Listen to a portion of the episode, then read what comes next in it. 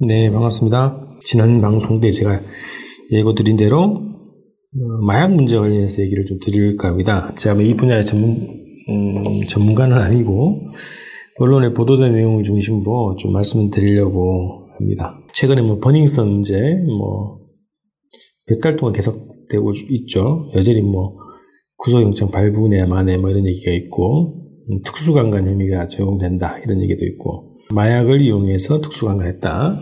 이런 혐의가 있고요. 또 재벌 3, 4세들의 그 마약 복용 이것이 또, 또 사회 문제가 되고 있고 어, 여론에 많이 회자가 되고 있습니다. 그래서 어, 최근에 또 관세청이 음, 마약류 단속 동향을 발표했는데 작년 상황을 발표를 했는데 음, 마약류가 총 660건, 426kg이 적발이 된 거죠. 그러니까 이제 어, 이게 해외에서 들여온 양이 있을 테고요. 적발한 양을 얘기하는 겁니다. 음, 들어온 양은 더 많겠죠. 그러니까 2017년에 비해서 어, 1.5배가 이제 증가했다고 하네요. 중량이 한 6배 증가했다고 하고요. 2014년에 51kg, 2015년에 59kg, 2016년에 38kg, 2017년에 35kg, 뭐 2018년에 298kg 이렇게 계속 어, 증가 추세에 있네요. 자, 근데 저는 이제 오늘 어, 무슨 얘기를 좀 드리려고 하냐면 마약 한국 사회 마약 유통의 주 통로가 주한미군이다 이런 말씀 좀 드리려고 합니다. 주한미군이 이제 군사 우편 등을 통해서 총기, 마약 등을 밀반입하는 문제가 심각한 사회 문제가 되고 있다는 것이 이게 오래된 얘기입니다. 여러분들 이제 기사 검색을 해보시면 2000년대에서도 요 조사가 나왔고요. 작년에 그 김경엽 의원, 더불어민주당 의원이죠. 이분이 이제 관세청한테 제출받은 그 자료를 발표를 했어요. 자, 미국, 미군이 반입한 위법 물품, 요 자료를 이제 분석을 했는데, 최근 3년간이라고 하면은 작년 거니까요. 2016, 17, 18년 이 3년간이죠. 미국 군사 우편을 통해서 국내로 밀반입된 총기, 실탄류 어, 이게 260건으로 드러났고요. 마약도 어, 끊이지 않고 있다는 거예요. 자, 최근 10년간 필로폰 등의 반입량이 32.8kg라고 하는 거고요. 특히 이제 2017년에 어, 세 차례에 걸쳐서 미군사 우편을 통해서 8.4kg 의 마약류, 대마류 이런 것이 밀반입됐다는 겁니다. 2017년에만 확인된 양입니다. 8.4kg. 이 양이 어, 분석을 해보니까요.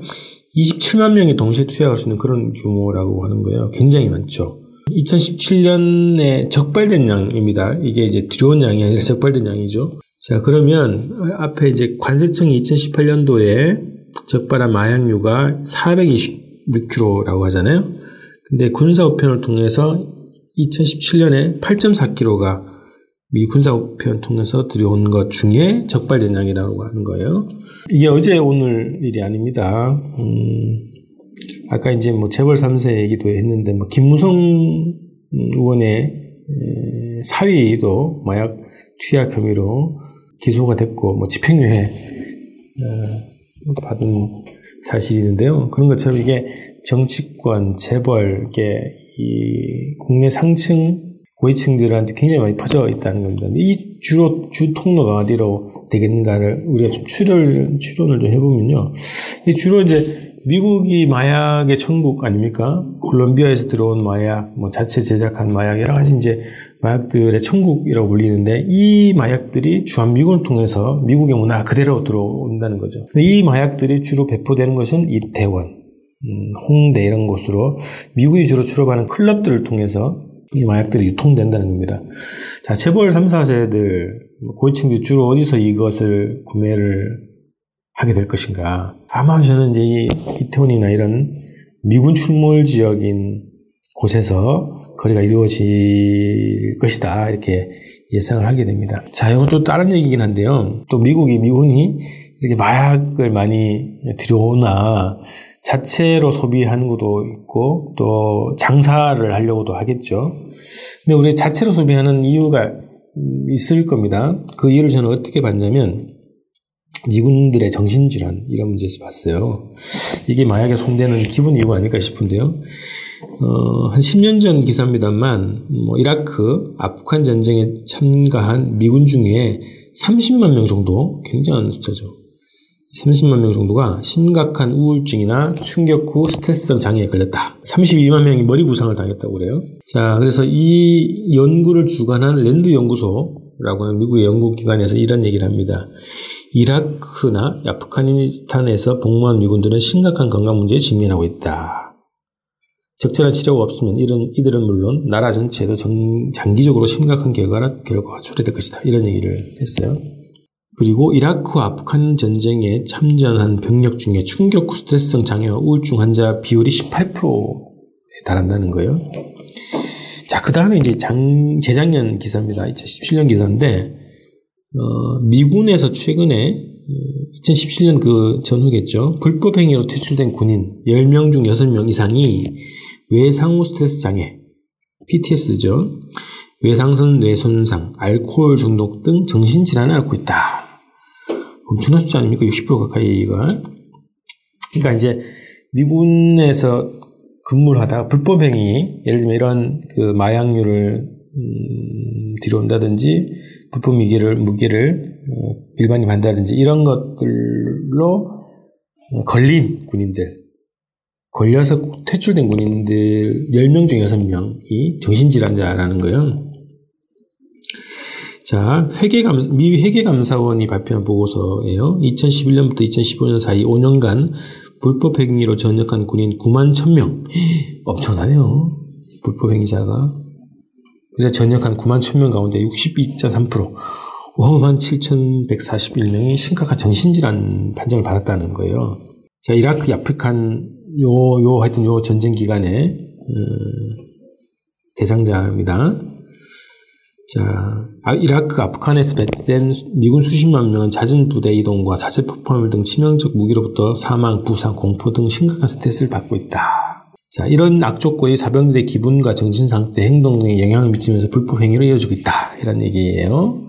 그래서 이제 정신질환을 앓고 있다는 건데, 명분 없는 침략 전쟁 아닙니까? 도덕성도 없고, 명분도 없는 그런 침략 전쟁에 동원된 군인들이 음, 이런 정신 상태에 빠지지 않겠어요? 그래서 그런 정신 상태, 그런 스트레스, 그런 충격, 공포 속에 있는 미군이 마약에 손을 댄다는 거죠. 음.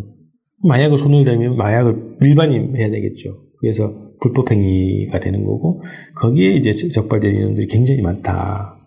대부분, 근데 기본적으로 그 마약류에 손대는 병사들이 이런 정신질환을 앓고 있고, 또 마약을 통해서 악순환을 겪고 있다는 거죠.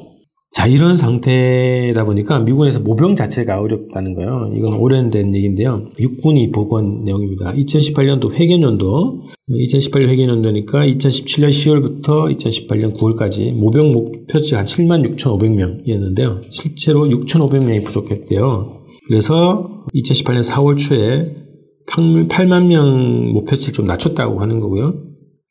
보너스 예산 2억 달러 추가했다. 이제 이게 이제 돈으로 더 어, 모집을 해보겠다는 거죠. 지원자의 건강, 비행 전력의 기준을 낮췄다 이런 거예요. 음, 그런데도 목표치의 8.5%나 미달됐다는 거예요. 이 모병이 안 됐다는 거죠. 그래서 이것이 이제 이라크 전쟁이 한창이던 2010, 2005년 이래 13년 만에 최대치로 낮아졌다는 거예요. 이제 이 그 미군에서 병력 자원이 모자르다 보니까 어, 웬만한 정신질환 있어도 그냥 다 이제 받아준다는 거예요. 그게 이제 전략 기준, 음, 건강 비행 전략의 기준을 낮췄다 이런 얘기예요. 그래서 입대할 수 있는 음, 그 어떤 자체 기준이 있을 거 아닙니까? 약간의 정신병이 있어도 이제 받아준다는 거예요. 그런데도 모병이 잘 한다는 거예요. 자, 모병 대상 자원이 17세에서 24세라고 하네요. 여기서는. 근데 이 중에 3분의 2가 3분의 2가 건강 문제나 마약 복용 전력 등 때문에 병력 자원으로 부족하다. 이런 판단을 받고 있기 때문에 모집이 안 되고 모집을 미달하고 있다는 거죠.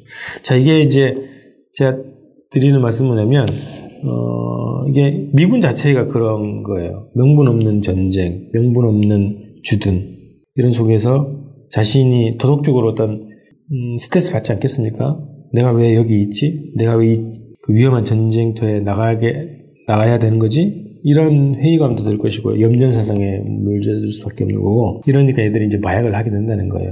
어, 그런 얘기도 있습니다. 어, 수년 전부터 이 주한미군에는 땡단들이 조직적으로 여기에 들어온다는 거예요. 주한미군을 지원한다는 거예요. 왜? 이곳에서는 합법적으로 혹은 미군사 우편이라고 하는 이 특혜를 통해서 어, 무기를 밀반입하고 마약을 밀반입해서 어, 돈을 벌 수 있다는 거예요. 그래서 깽단이 조직적으로 주한미군에 들어온다는 얘기가 있습니다. 그래서 어, 아주 대대적으로 주한미군을 통해서 한국 사회의 마약을 유포시키고 있다는 거죠. 그래서 한국 사회 마약의 기본 유통 통로는 주한미군이다 이런 말씀을 드리는 거예요. 그래서 주한미군이 왜 마약에 손을 대겠는가 두 가지 문제예요. 하나는 돈 문제, 돈을 벌기 위한 목적으로 또 하나는 어, 미군의 이 음, 정신질환 자체가 그거를 손을 대게 된다는 거죠. 그래서 이 악순환이 벌어진다는 거예요. 이 두 가지 요인으로 이제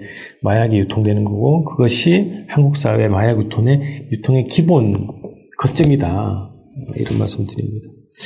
자, 땅도 오염시키죠. 또 한국 사회에도 마약을 오염시키는 이 주한미군 음, 온갖 쓰레기 문화죠. 미국의 쓰레기 문화. 이런 문화와 물질의 유입의 기본 통로가 주한미군이 되고 있다. 이런 말씀을 드립니다. 자, 오늘 이렇게 해서 어, 우리 한국 사회 마약 문제 심각한데요. 이것의 주요 원인이 어디에 있는가? 마약이 들어오는 경로 어디 있는가? 이 말씀 좀 드렸습니다. 광고 하나 드리고 마칠게요. 한교안 나경원 처벌 그리고 자유한국당 해산을 위한 촛불 집회가 음, 지난주 어, 토요일 날 광화문에서 있었습니다. 4.16 연대 세월호 가족들이 주최하고 앞장에 서고 있습니다. 다시 촛불이라는 이름으로 진행되고 있는데요. 2,000명 정도가 모셨어요. 굉장한 열기로 진행이 됐고요. 음, 이번 11일 날 6시에 또 2차 촛불 집회가 진행이 됩니다. 그 전에 4시 반에 어, 자유한국당 해산을 위한 시민법정도 운영이 됩니다. 그래서 4시 어, 반부터 6시에 시작되는 본집회까지 또 많은 참여를 부탁드립니다. 자유한국당을 계산시키는 것이 한국 사회 정치 민주화, 어, 인생의 정상화, 또한번더 평화, 통일을 위한 가장 시급한 문제입니다. 여러분들 많은 참여를 바라겠습니다. 저는 다음 주에 뵙도록 하겠습니다. 고맙습니다.